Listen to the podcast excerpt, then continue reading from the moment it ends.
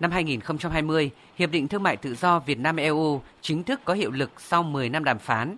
Trải qua gần 2 năm thực thi, trong đó có đến hơn một năm Việt Nam, EU và cả thế giới phải hứng chịu những tác động rất lớn đến từ đại dịch COVID-19. Song Hiệp định Thương mại Tự do Việt Nam-EU đã cho thấy vai trò to lớn trong việc hỗ trợ nền kinh tế Việt Nam tăng trưởng, góp phần đưa GDP ở mức dương 2,58%. Năm vừa qua, xuất khẩu của nước ta sang EU vẫn đạt hơn 40 tỷ đô la Mỹ và nhập khẩu 16,89 tỷ đô la Mỹ, tương ứng với mức tăng 14,1% và 15,3% so với năm 2020.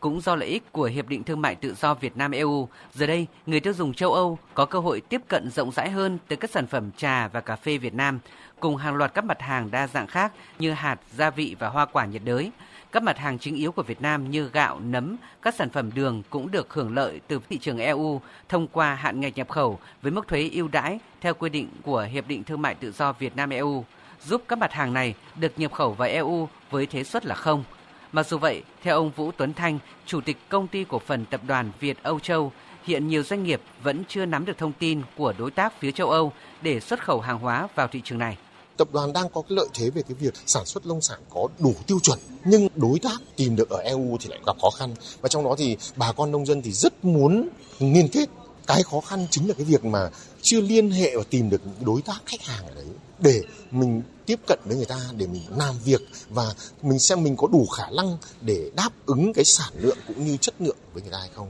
Liên quan đến nội dung này, ông Janusz Wojciechowski, cao ủy EU phụ trách nông nghiệp cho biết trong hai năm tới, hai bên sẽ tăng cường hợp tác, trao đổi thông tin để tạo điều kiện thuận lợi tiêu thụ các hàng hóa nông sản, thực phẩm. Đồng thời kỳ vọng các sản phẩm từ EU như thịt, sữa, rau, trái cây, rượu vang, dầu ô liu sẽ được người tiêu dùng Việt Nam đón nhận. Ngược lại, người dân EU cũng mong chờ được thưởng thức thêm nhiều sản phẩm của Việt Nam như cà phê, tiêu, hạt điều, trái cây nhiệt đới.